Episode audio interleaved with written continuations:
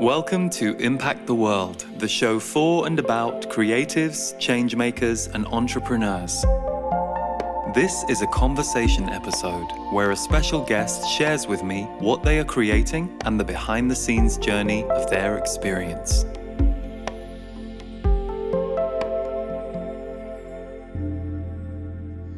Hello, welcome to Impact the World, where my guest this week is Dave Markowitz.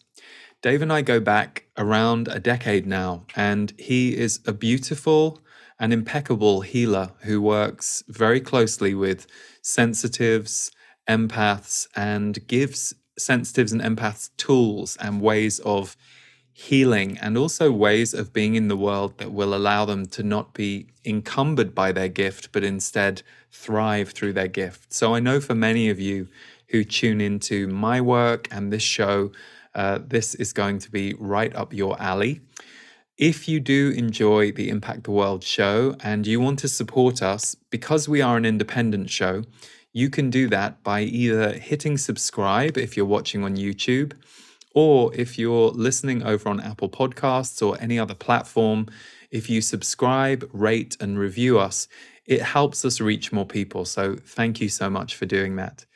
You can find out all of Dave's work at davemarkowitz.com. We will put the link to his website and some of his work in the show notes as ever. But for now, I hope you enjoy this healing conversation with Dave.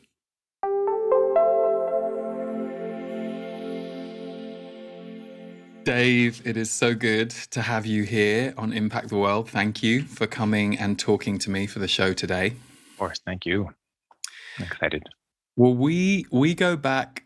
I realized this morning we go back nine years. We met, of all places, in Las Vegas in 2012. Uh, we were both uh, invited onto the virtual light broadcast, with which was Steve Steve Rother's broadcast, and we were both being interviewed. And so I met you that morning, and I loved what you were doing. When I saw you interviewed and explaining your work, I was fascinated by your work, but we also connected on humor, you and I. So it was kind of a, a really nice meeting, and we've we've stayed in touch ever since. But what hit me as I was driving here today to, to have this conversation with you, I remember even in 2012, for me in this field, the word empath, sensitive, these were terms I was just coming to terms with in myself, just slowly and beginning to recognize that pattern in the work. And yet, that was something that you were already providing work and tools and awareness around. So, I salute you for that. And I think it's the first question I have for you is what is it like to be in the world now doing the work that you do? And more and more people are becoming aware of those traits and coming to people like yourself for support and guidance with those traits. It's great. I don't have to explain what it's like to be an empath any longer. so, yeah, it's just becoming um, much more common, um, more understood.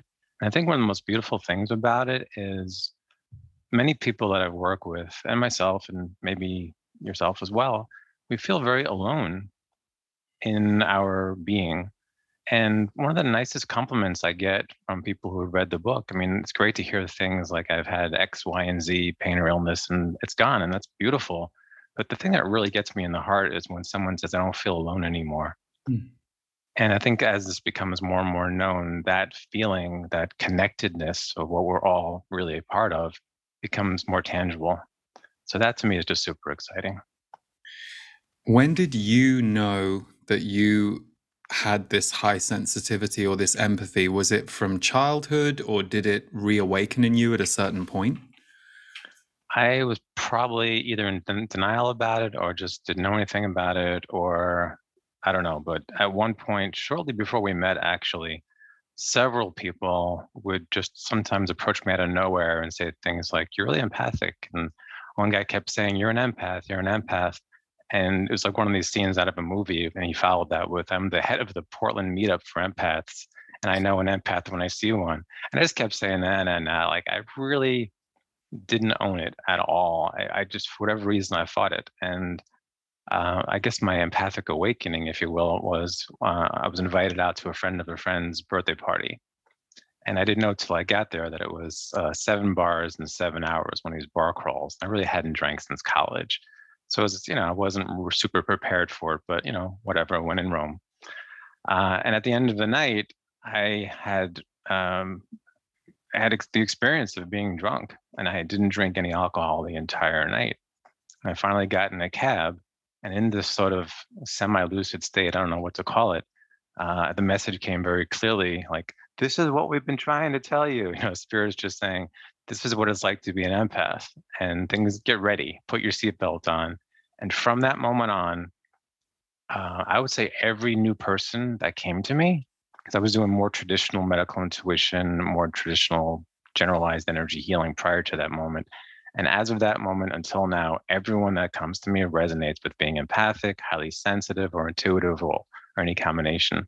So just real shift, you know. And I mean, and I feel grateful. And of course, it can change tomorrow. Who knows? But for right now, I'm just writing it. It's great. It's beautiful. And how did you get into the medical intuitive work and, and the work that you were doing at that time? How did that all begin?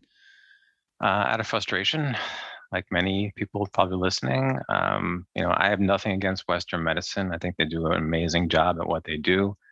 However, it is limited, just like I'm limited, just like everything, every person in some way is limited.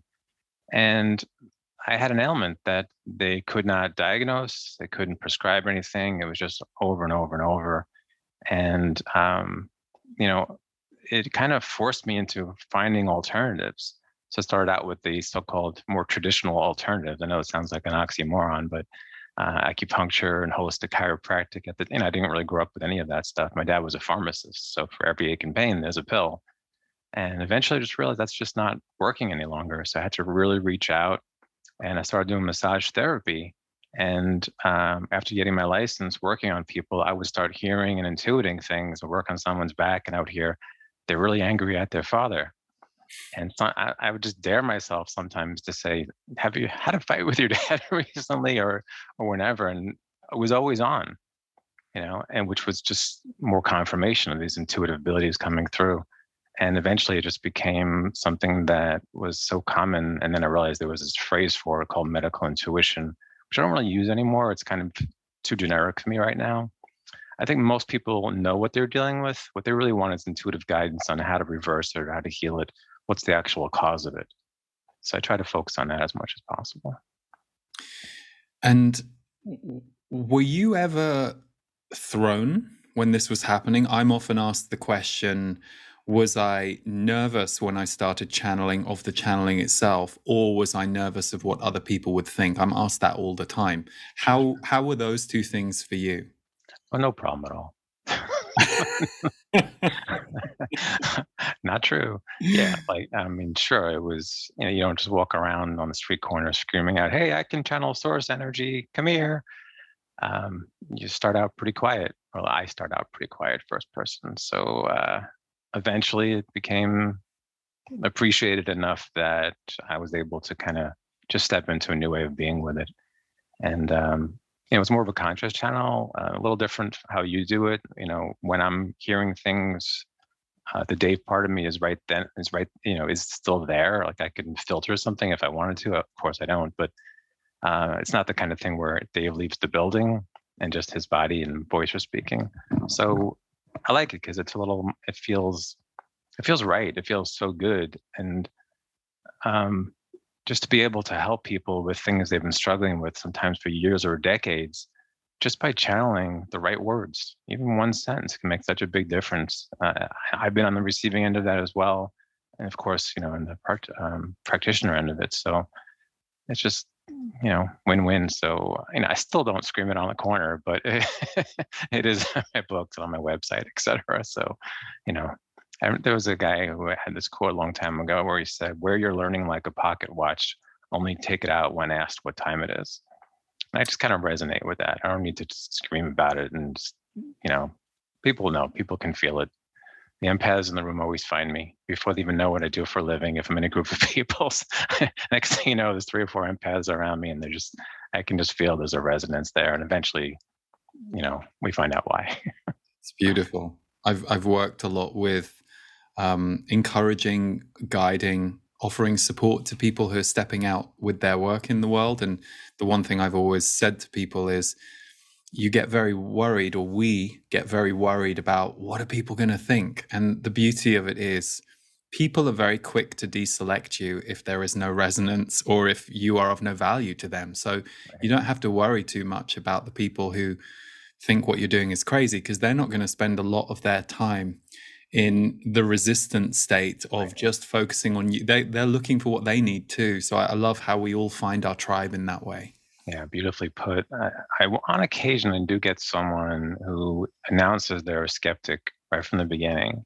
And I say, great. I totally welcome that. I say, I am too. Now that we've got that out of the way, let's do some work. You know, let's see what's really underneath it.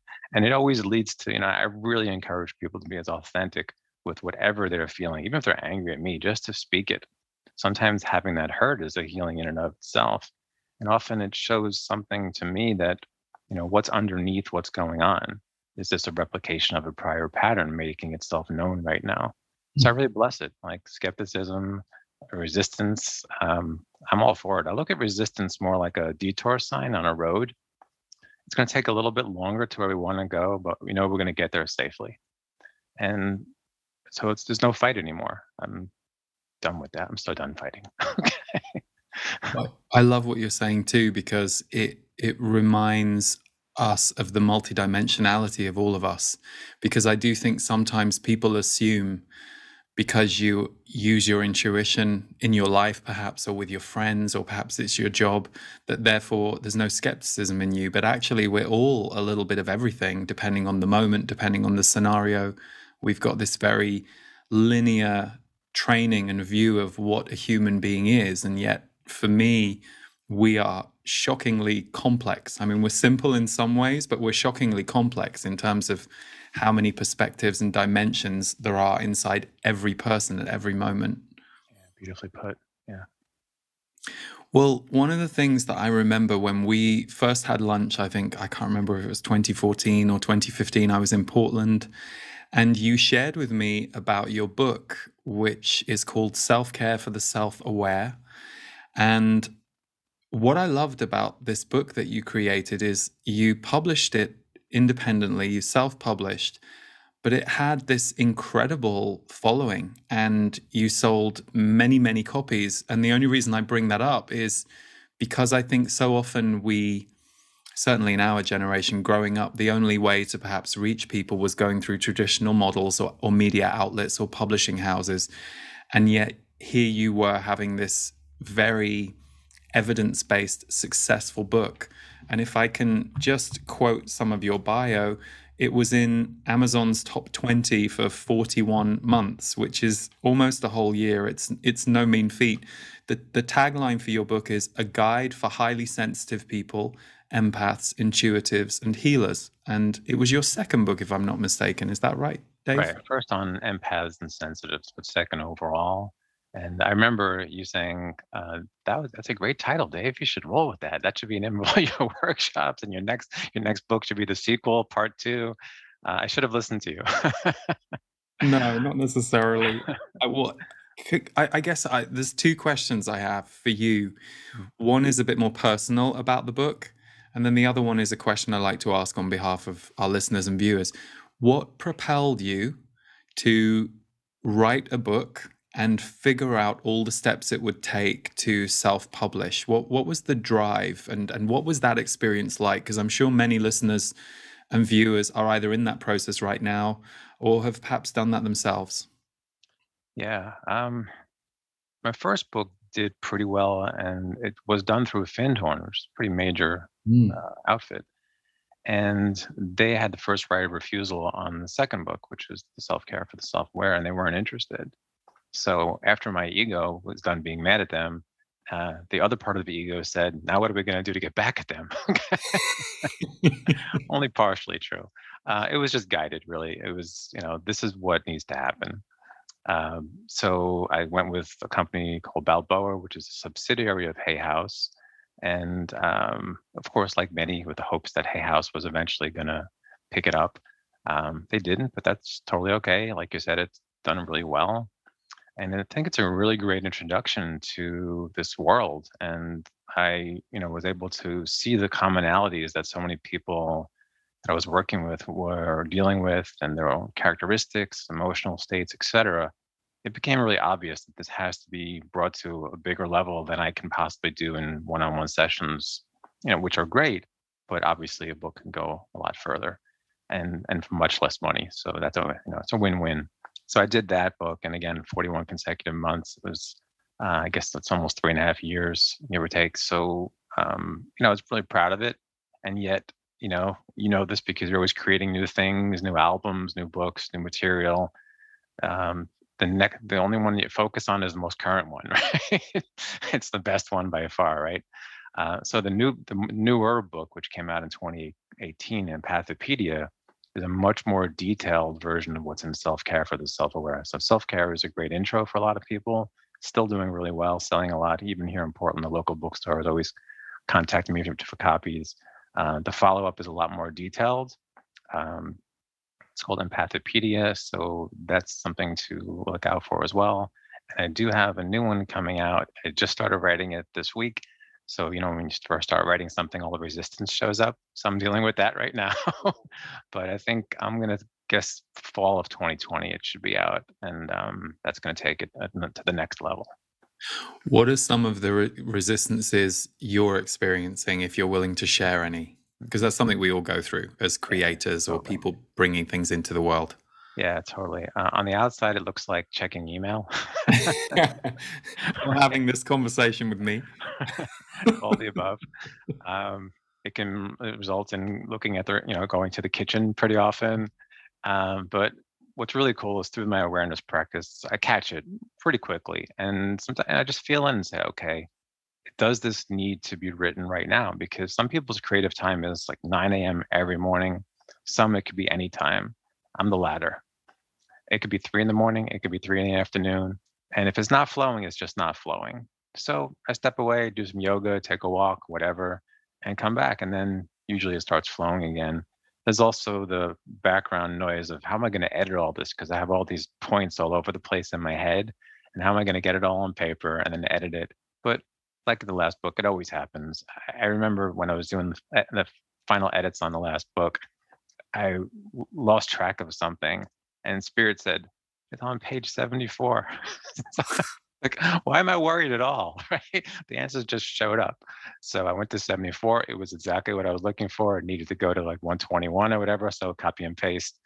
So you know, when I catch these things, you know, when I catch the mind drifting or the fears coming up or whatever it is, I try to just be with it, right? Just kind of see what's there. Is it telling me something deeper? Do I need to look at something? Is there a grief coming up? Is there a fear coming up? It's probably a better answer than my first answer for this. Right? How to really deal with whatever forms of resistance are there. How do I embrace them, and what are they really about? And what are they showing me? Like, and, and not to fight them, right? Mm. Not to, you know, what's wrong with you? Get into that self-critical mode.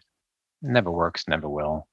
So, little self-investigation. If I can't feel it, I call a practitioner and Mm-hmm. they're happy to tell me, "Oh yeah, you're worried about this," and then I go back to that same thing, like, "What am I worried about? Spirit's got this whole thing all worked out already. I just need to step into it." Well, and it's interesting because something hits me as a memory as as you're saying that. I remember many many years ago, probably 2008 or something, the Z's were talking about our acts of creation and they said the one thing that many of you forget is that there is a timing of this thing for the world too. And so some of you are like beating yourselves up that you can't finish this thing on the deadline that you had in mind. But they said as soon as you set in motion with a creational act, something that you want to share with the world, everything starts lining up for when when it's the right time for the world to receive it too. So I I've always remembered that one whenever my own mind has wondered, well, why isn't this working right now? And it's like, well, maybe it's just not time too. So totally. we need all the help we can get with mental resistance, I think. but totally. the other question I wanted to ask you that's a bit more general, and uh, I guess many people who tune in to a show like this are already aware of what being an empath or a sensitive is, but perhaps not everyone. So could you give us a little bit of an overview from your perspective of, of what characterizes us as an empath and a sensitive? I know it's a big topic, but perhaps just a few headlines would help some people who are new to the process. Sure. I think I can do it pretty quickly. Uh, highly sensitive person, pretty literal, sensitive to environment, to feelings, to other people's energies, to world events, you name it. It could be anything. For me, an empath is someone that takes it one step further. We don't just feel what's coming in, we actually embody it. So if we're not um, trained well, if that's if I can say that, if we're not really skilled with these uh, abilities, we kind of walk around saying, "I'll take your grief, I'll take your fear, I'll take your anger," and then we digest it. We wonder why we're having digestion problems, right? We're kind of eating all these things and just thank you, thank you, right? It's my job, and that's that's the common belief underneath this um, process. Is it's my job to be there for everyone else and while that seems nice, it's really quite material. It's very damaging to the self. And there are ways of working with this that I've really honed in on that still allow each of us to be caring, to be nurturing, to be in our hearts, to be there for others, but also take care of our own selves so that we're not being drained by other people. So um, maybe a little longer explanation than I thought it was going to be, but beautiful. it's important to know to know this and that there is a way through this. You can't get around it. If it's if it's who you are, you might as well make friends with it and learn the best. You know, some people are born musicians. Doesn't mean they stop learning about it, right? You jam with other musicians. You take a music theory class. There's always something else to learn.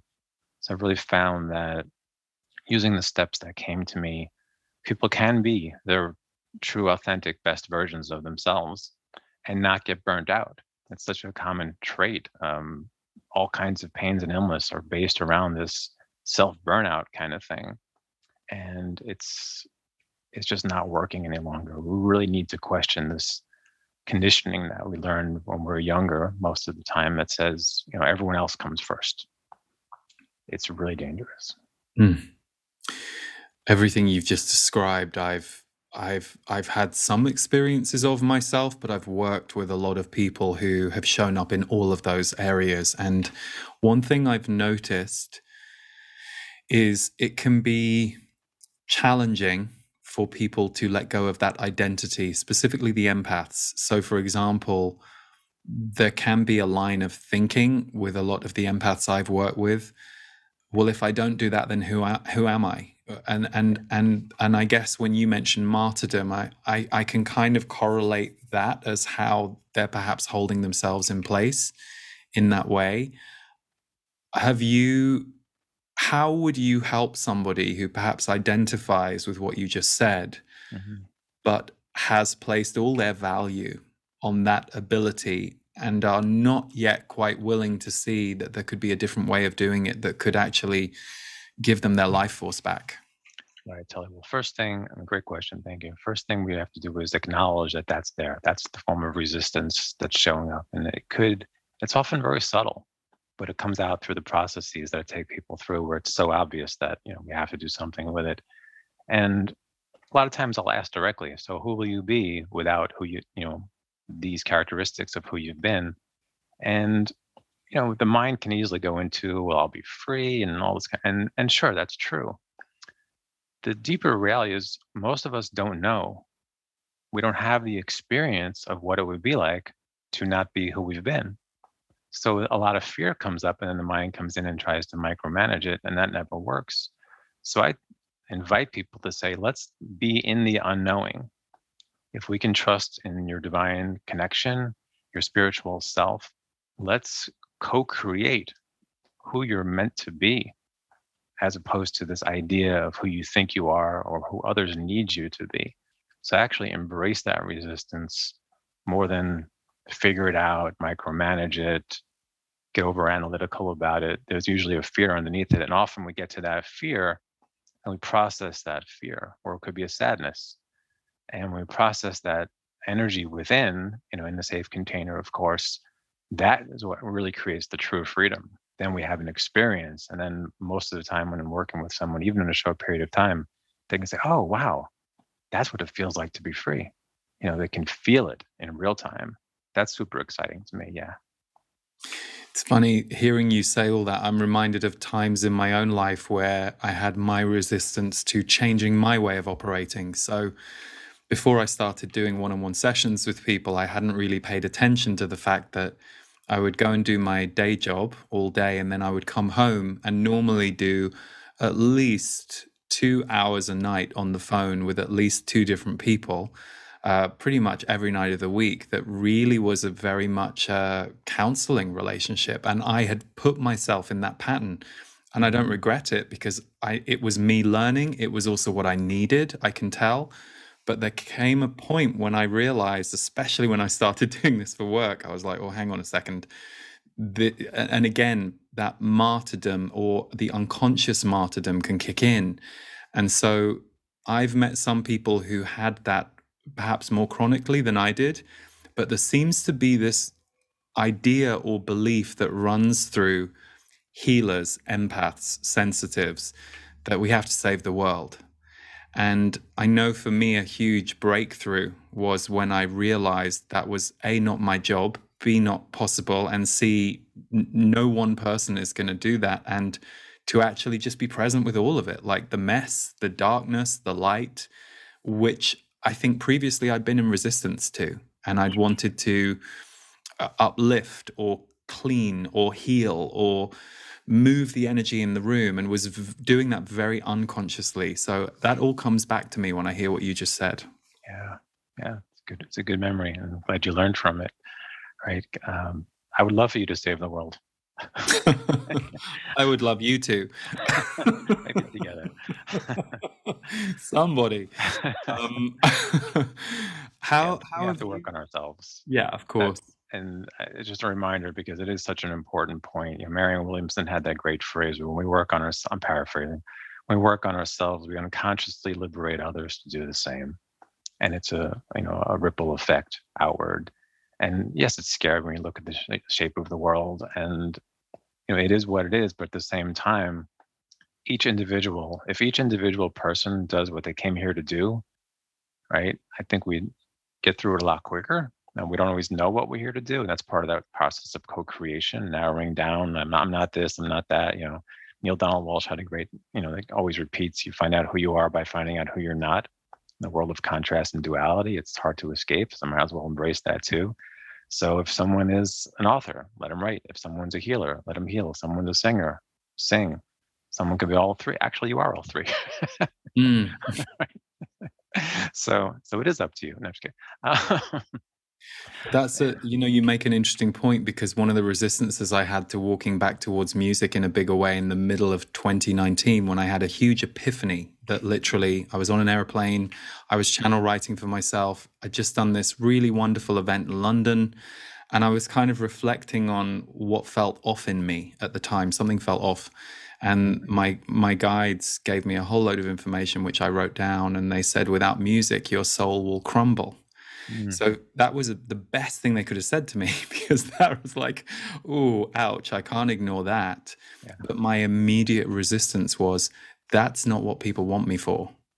I was very aware at that point that people wanted the healing, the channeling, the inspirational speaking, the energy update. So I was caught in my role too. And I had to sit with that for a couple of days and then decide, well, that that's that's a contract I'm not willing to prison myself in.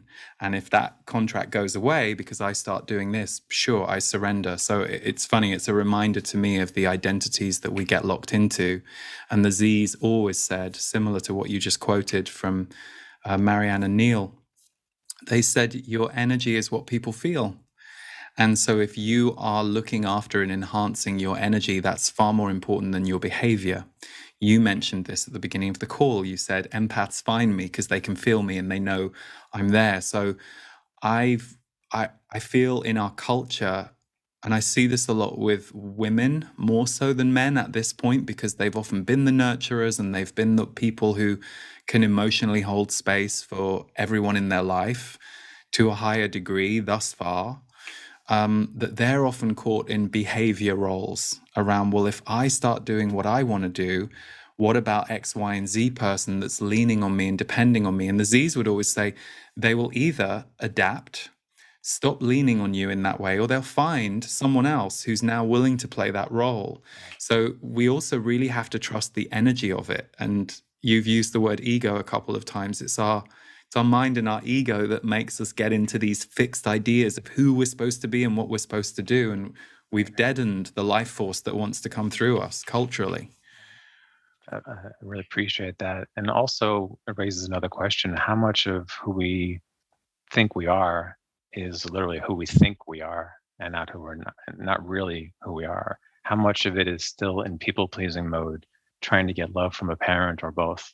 Mm. Um, you know, all these different things that form who we think we are they're steps on the journey. Then they might not be the final ones. So I think it's really important to always uh, or whenever possible to be open what's the next thing you know and be open and just kind of roll with it if it feels right if it brings up fear great process that fear and see what's on the other side of it and maybe it takes you in even completely different directions why i joked earlier i said you know so far this is great but it can end tomorrow you know i could be you know I don't know, doing some. I don't know. I going be a medical doctor, but I know it takes more training than that.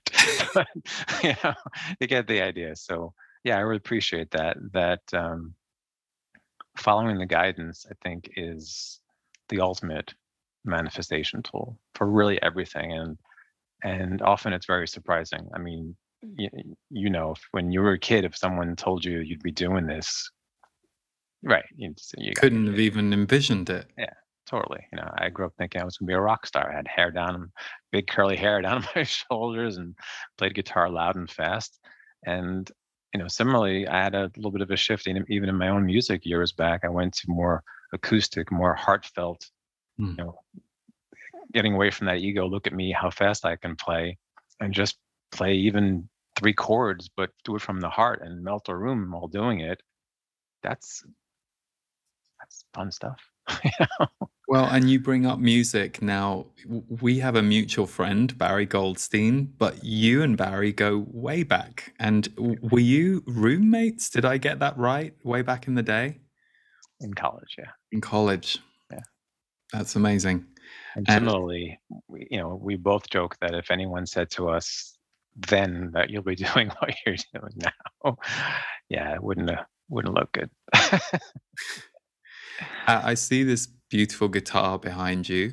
How is uh, how is music uh, in your life now? Like, what what role does that play? In and out. yeah, sometimes I just forget, and sometimes it just beckons. It calls me. Funny thing with with speaking, you know, you're all about energy. There's energy in seemingly inanimate objects when I don't play the guitar or this one or another one more, even more so, it's very sensitive to my energy. If I pick, don't pick it up for a few weeks, it doesn't really sound that good. Mm. And it starts sounding better as I'm playing it. And then if I play it the next day, it kind of takes, uh, uh, picks up where I left off. It's really strange. It's a really tangible, audible um, difference. So the energy is just going everywhere. Yeah. Makes a lot of sense. Um, a question for you that hit me that I was given yesterday in an Ask Me Anything episode of this podcast that you're the perfect person to answer. So, you are someone who is highly empathic, highly sensitive, and here you are doing one on one sessions, leading groups. How have you learned to let go? in between those sessions and with those clients because that is one of the resistances that many sensitive people have around walking toward healing. They're worried they'll get engulfed by what they engage with. So, do you have any advice on that or any personal experience to share? Yeah, there's so much, and we could spend an hour on that alone. Um, there are tools in the book, books plural, that can be more tangible as far as things to do. But the thing that just really felt guided to talk about even more than that right now is a level of attachment. If I'm super attached to a particular client or a particular client's outcome, that's not me being in my strength. That's me being in my fear. You know, are they going to like me? Are they going to come back? Right? Um, what are they going to say when they're done? Are they liking this? Are they liking me? That's all fear based. And people, especially sensitives, are going to pick up on that. Mm. So if I can be healthily unattached, still, of course, compassionate and loving, people feel that. And then there's a freedom in me that recognizes I'm just the conduit. I'm going to hear the information or I'm not. And if I'm not, I'll tell someone, hey, I'm not really getting any information. I'm sorry, you know, we'll try again some other time maybe, or maybe I'm not the practitioner for you. It doesn't happen often. Typically, it's flowing through easily 99% of the time. Um, but that level of attachment is so important that without that, I, you know, I'd be like laying down, you know, doing uh, shavasana corpse pose after every session. Uh, right now, I can, you know, I kind of balance it out, so it's it's a healthy uh, number of people for me to work with. Um, but the more I can remember, it's not me doing the work. The freer I'm going to be, and the better experience the other person's going to have, because they're being loved from something much deeper than the Dave part of me. They're being loved through source energy at that point mm. and they feel that. So, um, for anyone that's struggling with these questions, how much to do, what to do, why aren't I doing what I think I should be doing? Really try to look at this level of attachment that you have. Like, why are you doing what you're doing? Like, you know, where we say, like, know the why, right? It's so important. Why are you doing? And if there's anything personal in there that, you know, we feel we need to do something to be a certain way, to get a certain feeling, to be loved, to be adored, to make money, that's actually weakening the transmission of energy and information, both you know for healing and for and for mind appeasement as well. So uh, it's not an easy one, but it's well worth the journey. Did you find as you went through the years of doing it that you learned how to train yourself around that? Because I know for me, I really learned on the job. It was the only way I could have learned. Yeah, I mean, I did a, you know, as much reading as I, I, could, but like you said, it's it's on the job. You figure out what works, what doesn't work, and if you're like this, you know, at the end of a session, it's not working. And, and this is actually really common. A lot of people I work with, they you know they're out, out in the world and they'll have a conversation with someone whether they know them or not just some stranger or whatever and they'll feel drained afterwards. But that other person walks away saying oh you know in this case that lee what a great guy right? And you're just like oh you know all weakened and drained and and based there was an energy transfer that was not healthy for you at that point. They were siphoning your energy. So we need to be really connected with our own true essence and yeah, some of a lot of it's on the job. Yeah. What you just said there, I know because I could feel it run through my body when you said it. That hit deep for a lot of viewers and listeners. And I, I hear about this a lot in relationship questions. People talking about difficult family dynamics, or perhaps you're in a romantic partnership or a marriage where the energy has is is kind of shut down a bit and it feels transactional and people saying i feel drained by my partner's pessimism or yeah. do you have any advice around beginning to grapple with changing those patterns? Because a lot of people have a lot of fear about shifting those dynamics even though they might be suddenly realizing that the dynamic is not healthy. Yeah of course everyone's different. So general advice is maybe difficult but what i can say is first be aware of what's happening, obviously, but also take ownership. If you say, I'm getting drained by my partner, okay, that's one mindset, and it may or may not be true. But what I think is more important is I'm letting myself be drained by my partner. Totally.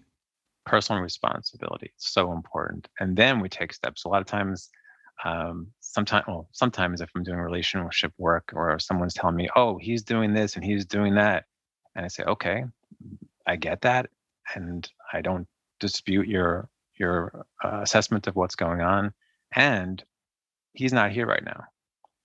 It's just you and I. So how can we work together to get you to that next level where you can be in your heart self, in your true self, in your authentic self, work with any fears around that. And what sometimes happens is their partner then notices it. It could be very subtly, or or not, you know, it depends. And relationships change just by the one person changing. For better or for worse, they're going to change. But even if it's for worse, quote unquote, where you're no longer in that relationship, sure, it can be very painful. But if that's where you're kind of meant to go with this, why fight it? Mm. Right? If spirit is showing you you've outgrown this person, or maybe that person's outgrown you, ideally we connect with someone we can share anything with and do it from a personal accountability place like i feel blank right? Um, one of the more common relationship tools that i've uh, read about was something like i feel blank when you blank so please don't blank so i don't feel blank. And there's a lot of logic in that. And i kind of sat with that at one point i said you know what? I get that but there's something missing for me. So I really, you know, I did my meditation and I was really was really clear that it was disempowering. I am asking someone else to change so I don't feel something in that case. Hmm. So what I do now, I just shorten that. Or I put a little asterisk on it and I say, hey, just let you know, I feel blank when you blank. And I'm not asking you to change a thing. I'm just letting you know how I feel. And that from that place, that other person can feel more empowered to make the change because they see how it's affecting me in this case right? Whereas if i make a request and they're not really really wanting to make that request resentment builds and that builds more tension in the relationship right? So it always goes back to personal responsibility. Now granted in extreme cases if there's abuse of course you know get out right? Take care of you. That's a given. Um, but if it's not anywhere near that and there's decent communication try it on. I feel blank when you blank. I'm not asking you to change, just letting you know how I feel. And then just leave it at that and see what happens. And a lot of times the other person will kind of pick up on those cues, especially if they're carrying about you, right? Oh, I don't want them to feel that. Then they make the change.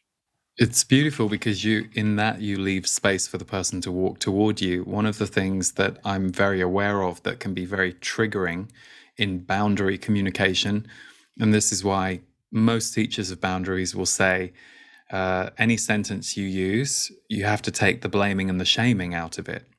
And and I think we see that a lot. And of course, if someone comes to you and says, "Hey, you're doing this and it's making me feel this, so I need you to stop," you, you know, you try that on for size in your own body, you're kind of trapped.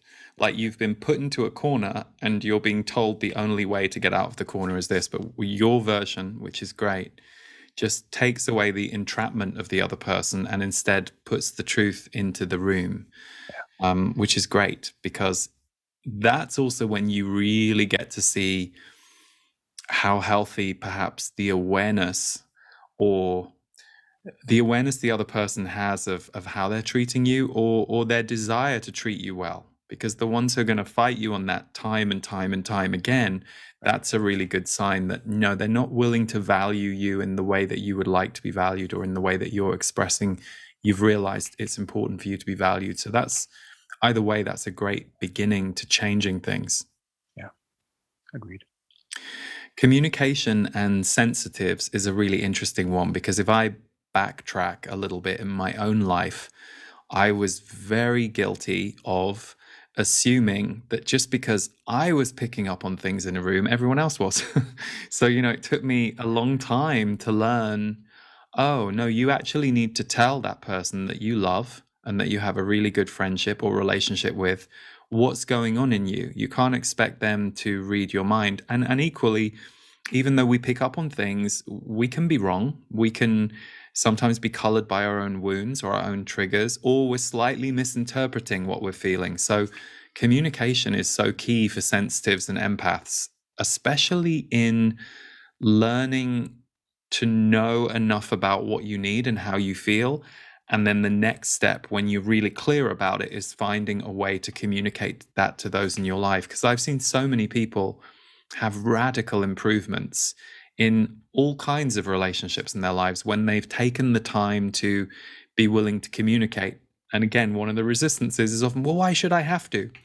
Well, because we, you know, we're actually not full, even if you're one of the best intuitives in the world, you don't fully know what the other person is feeling or why. So it's interesting we're on communication because I think that for me personally, and I think for many of us, was one of the biggest breakthroughs, like realizing I needed to communicate and I needed to do it clearly and always lovingly as much as you can, of course. But yeah, your communication can be your greatest ally in terms of moving through the world and your relationships. Mm-hmm. Yeah, you mentioned one concept in there that really jumped out that I'm really um, big on, which is personal filtering um, we see things through our own lens. sometimes they're rose colored, sometimes the opposite. Our entire life experience is what creates that lens. And this is one of the reasons why you can ask 10 psychics same question and get 10 different answers. Some will be more fear based, some will be more love based, some will be in between. How do we bring that into our communication? Recognize, oh, I'm seeing through my lens what this person is doing, right? So if someone's getting angry at me, for example, doesn't happen too often, unfortunately, but still, right? I can step back, still be in my heart and let the energy flow, what needs to, whatever needs to come out of that person, but also recognize this if I look at through look at it through my own lens, I'm gonna my old lens, which is I'm gonna take it personally, and I'm gonna get defensive. I'm gonna come back. My ego is gonna attack basically. So then there's ego fighting ego. It never works. But if I'm present to my own personal filtering, even if I don't know exactly what it's made of, I can kind of step back and say, okay, this is their stuff and it's showing up for healing. Can I hold space for that? If I can't, honor that too, right? Step out of the room if you have to, right? Like we said earlier, sometimes you just got to get, away and it's totally okay, right? Do what feels right. The filtering is just so important. And, and you see in a very polarized planet, if not just country, right? The filtering is, it's just incredible the power of that. How we can believe things about a certain group of people that we've never met that aren't loving things. And eventually when we meet them we say oh my god this is just a beautiful person same concerns same desires same needs as myself mm. right so it happens on the individual on a global scale how do we do our work to clear the lens and that comes with a non-attachment and a lot of inner work and recognizing that everyone's doing the best that they're doing right someone just yesterday was asking me how can this person do that i can't believe it and I said, you know what? They've manifested their pain externally on you. Light bulb, right? You've internalized your pain. That's why you have symptoms, right? What if we could bring that pain to the light and heal it together? Wouldn't that be a beautiful thing? Right. So there's so much here. There's so much to that. I could probably go on and on, but uh, I just want to sit with that for a second. One of the clues that I always have when I'm triggered is because I the feeling is repetitive or the thought. Mm. Might be a new person, it might be a slightly new situation.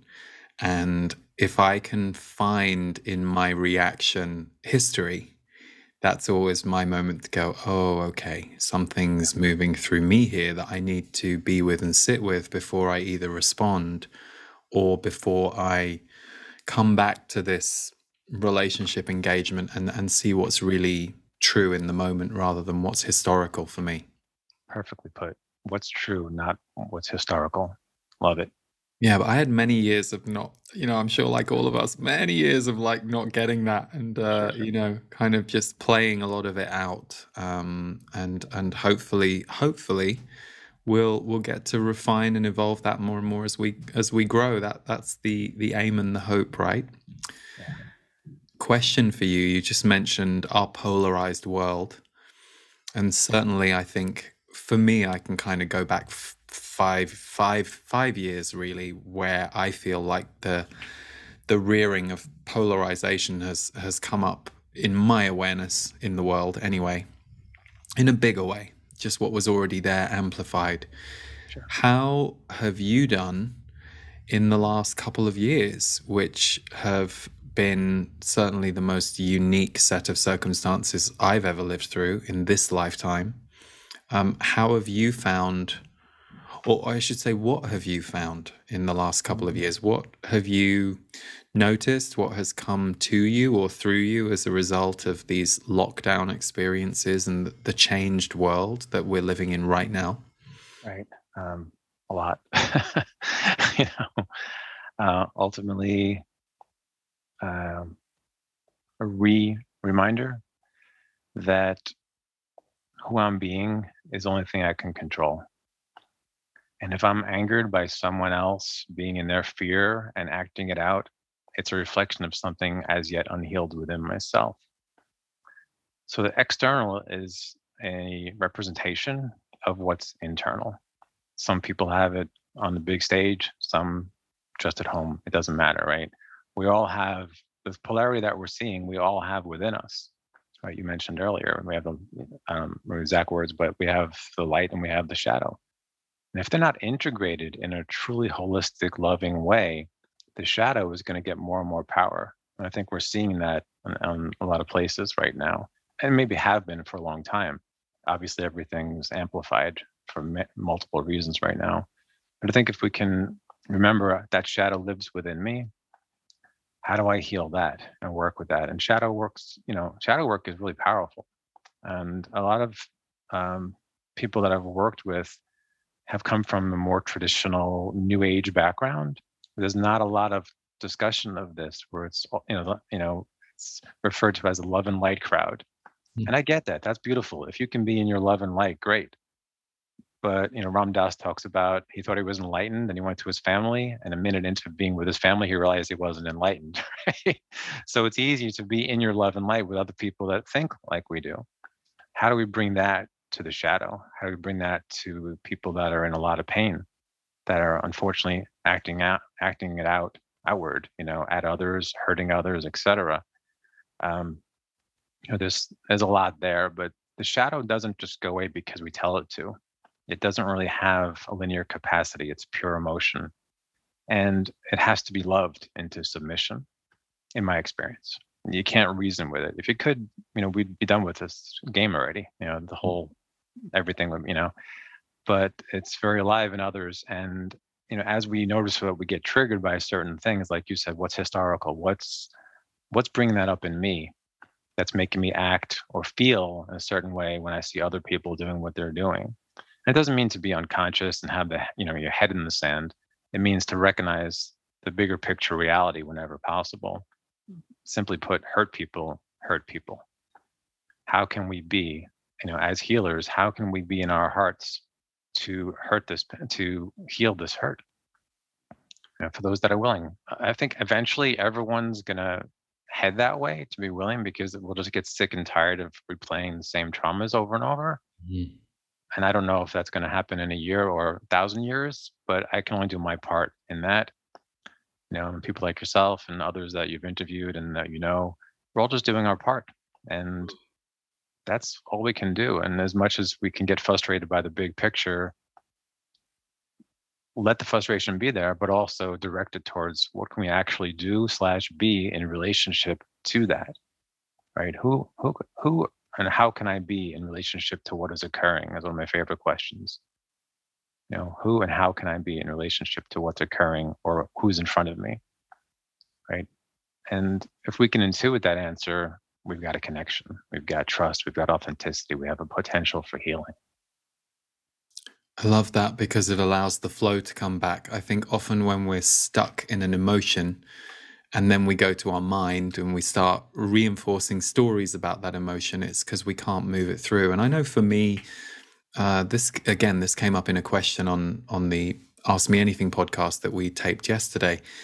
Something about how how do you deal with um, doom and gloom scenarios or people who you're around who are very doom and gloom? And and actually for me in this whole period of time certainly in those first few months I actually found an enormous amount of power and liberation in playing out the worst case scenarios. And I could, years ago, I would never have done that. I would have resisted that. I would have thought, no, no, that couldn't. But I, I actually found that when I've, in those moments of fear, when I allowed myself to go into the fear, not around it, not out of it, um, I had breakthroughs. And it got me back to the very state that you're talking about, which is where am I now? What's going on right now? How can I be present with and influence my environment? Um, so I love what you said.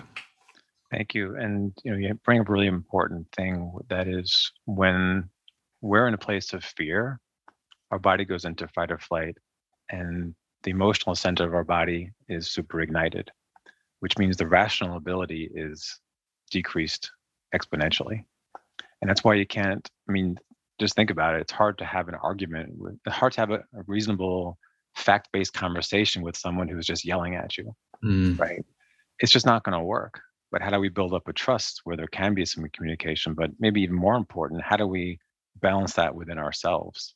Mm. How do we embrace our heightened emotional state and learn to use it for good and learn to use it, like you said, like let yourself process some of those worst case scenario fears. It's scary. Not everyone's going to want to do it, but you know, there's light on the other side. And this is one of the beautiful things about doing all the emotional work that I do is that uh, the awareness that I like to share is that your mind can't micromanage your emotions.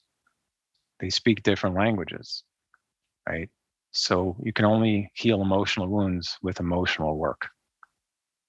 So just you know think about that. It's like it just makes so much sense, but still we're like, oh, I just need more vitamin Q10 or whatever. Like all these external things. And granted, you might need that on the physical level, but if the causes of your pain, illness, affliction, or inner battle with your own mind are energetic and emotional, we have to deal with it on those levels. And yes, it is harder, no question. And yet, to me, it's the only way to go. I mean, that can be taken negative way. I don't mean the only way to go. I mean, it's the way I've chosen to go. And the people that I work with have found most benefit.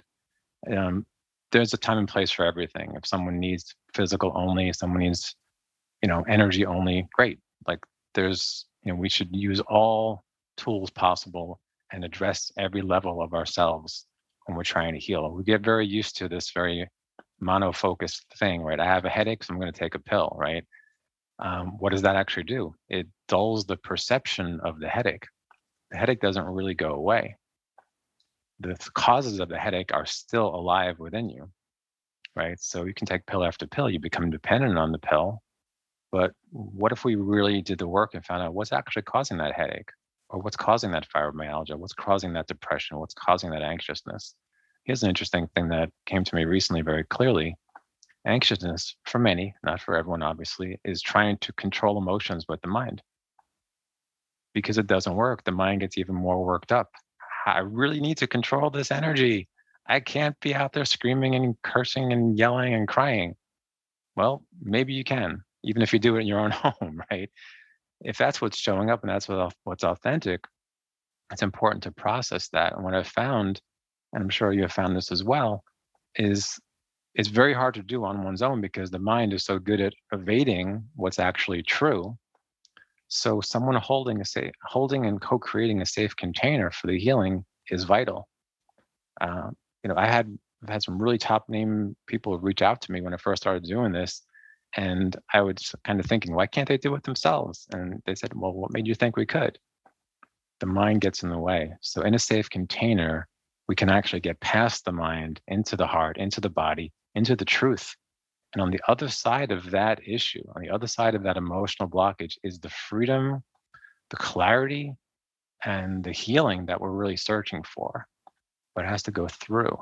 And I just want to add one more thing to that because I know that can sound scary, and I get that.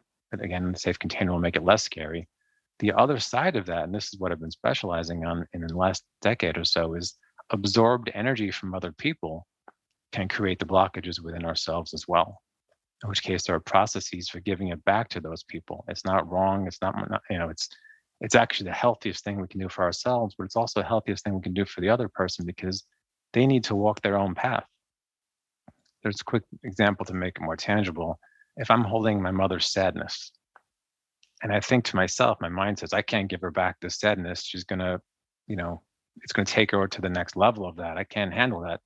Well, when I really sat with that, I said, Is that true? And Spirit said, Not even close to true, because her soul needs to walk her path. And because oftentimes it's such a minor piece for the other person, they won't even know that you've given it back to them. But I'll feel better. I'll feel more whole. I'll feel unburdened. And I've actually helped thousands of people reduce, if not eliminate, symptoms of things that, you know, major pains and illness just by going through this process of, in a healthy way, giving it back to the other person. And the best thing about that, or among the best things about that, is each time we do that, the body gets a learning. It's not just a mental thing, the body gets a learning. I'm safe and I'm still okay if I give this back to someone else and they're okay as well. We do this metaphysically, obviously. You don't have to call a person or talk to them because you know they think you're crazy, right? you know? right? But it's super effective, super powerful, and um, when done well, can just work wonders for so many people. Mm. I think that's the perfect moment for me to ask you about the course you are about to start doing. So, I know on January 22nd of this year, you are running a, a group course called Healing the Original Wound. So, this is very timely because the day that this episode airs is probably about five or six days away from that beginning. Um, could you tell us a little about what that experience is going to be? Yeah, it's I've done a few of these already. And they've all been super powerful. The original wound is the disconnection from source, or the perceived disconnection from source when we're younger, and also the physical disconnection from our mothers after being born. And it creates a horrible level of abandonment that I found filters and colors every experience we have from that. So many things we do are to help, are to try to heal that void that's left by that separation and they just don't work. So we look for void filling in um, online, uh, you know, media, um, dating, um, sport. It can be anything, and there's nothing wrong with those things. But if you're doing it to fill the void, it's not going to work. So we really go into that wound with safety, you know, with love, with compassion as well it's even under everything that we've spoken about so far. So it does incorporate a lot of things that we've we've spoken about. It it can go uh, in any, any number of tangents. I don't have a syllabus, you know, per se. Uh, it just happens in the moment. I feel what you know, and I'm sure you work similarly. You feel what's in the room, right? And there's usually some kind of consensus that is being uh, formed by all the people there, and I speak to that. I'm just hearing the whole thing so it's very um, participatory in that there's exercises. Not just me talking, which, you know, some people are into, right? But after a while, eh, eh, you know, we need a break, right? We need time to integrate, kind of like you need shavasana at the end of yoga. You can't just keep doing yoga over and over and over all day long and expect it to be healthy. You got to integrate what you've just done. So there's time for integration, uh, I take people through uh, group exercises like that uh, return to sender that I spoke about before I didn't name it. We also talk about healthy prevention from incoming energy. We typically hear things like put up a wall, and I get it, and there's logic to that. But let's think about it. It's fear based. Get it away from me, right? And fear constricts the body energy. So I was shown a way to actually open and allow it to go through and filter it so you're not a sponge anymore, but you still can be a bit of a funnel so you can still benefit from the connection with other people, you can still connect and respond to what they really need, even beyond what they think they need. But if you're doing this too much, again, fear based, you're not going to have that connection. So it's a whole different way of looking at high sensitivity and empaths. And all of it is discussed, typically, all of it is discussed um, in that course. Of course, it's in the books as well. Um, there's no book quite yet on healing the original wound, which is probably the one that's going to be out in the fall of 22 now that we're saying it it has to happen right? I think you've just i think you've just cast a, a spell and a commitment so. Okay i'm in. I'm in. Dave, thank you so much for today. Um, it's been lovely to get to talk with you more about about everything that you do and also some of these topics. And I know many people who are watching or listening will want to find you, and whether it's your books or your courses or any of the work that you've got there, they can find all of it at your website, which is davemarkowitz.com. If you're watching, we will put that up on the screen. And if you're listening, or if you're watching, check the show notes because we always put links in the notes either underneath the YouTube or the Facebook video uh, or in the podcast show notes on whatever platform you're listening. But love you, brother, and great to be with you today. And uh, I'm excited for everything that you're doing next year. And thank you for impacting the world in the way that you have. Right back at you. Thank you. Yeah. Hello, I'm Lee Harris. I'm an intuitive and a channeler, and every year in January, I hold a rebirth course, a way for us to look at the year that has gone and let go of what we no longer need, and look ahead at the year to come and see what we might want to create in our life. This year, I'm going to be bringing a lot of channeling to my rebirth program. So I will be channeling my guides several times throughout the course of the two week program, and they will be bringing transmissions through, all based on empowerment. When I was tuning in this year as to what the overarching theme for Rebirth 2022 would be, I heard very clearly from them the empowerment sessions. So that is what they will be bringing in the channeled messages. And I and my team will be supporting those messages with a series of video and audio presentations, all designed to help you reconfigure who you want to be for the year ahead. Stephen Washington will be teaching Qigong and wellness practices. I will also be doing a whole session on manifestation and creation and our habits and our patterns and how we can elevate and change those in order to bring in the new. And my team members, Marty and Wendy, will be adding some support videos, as well as an MP3 recording that you get as soon as you sign up called Your Garden of Higher Consciousness. Rebirth is always our biggest course of the year, and so we have a very large community from all over the world who tune in and, most importantly, weigh in. So we have a community forum that's completely private, and it's where you and other members can share your experiences not only of the material, but of what's going on in your life right now and what you're looking to cultivate. So the group energy that forms around rebirth is very strong. And we also have transcripts and worksheets. And once you are in Rebirth, you will have lifetime access to all of the materials. So even though we run most of these sessions live as live broadcasts, you don't have to be able to be there live. And if you do miss a live broadcast, you will get the replay on video and in transcript form and audio within two days of the broadcast. We begin on January 17th, so if it resonates with you to join us for Rebirth 2022, the empowerment sessions, I, my guides, and my team would love to welcome you.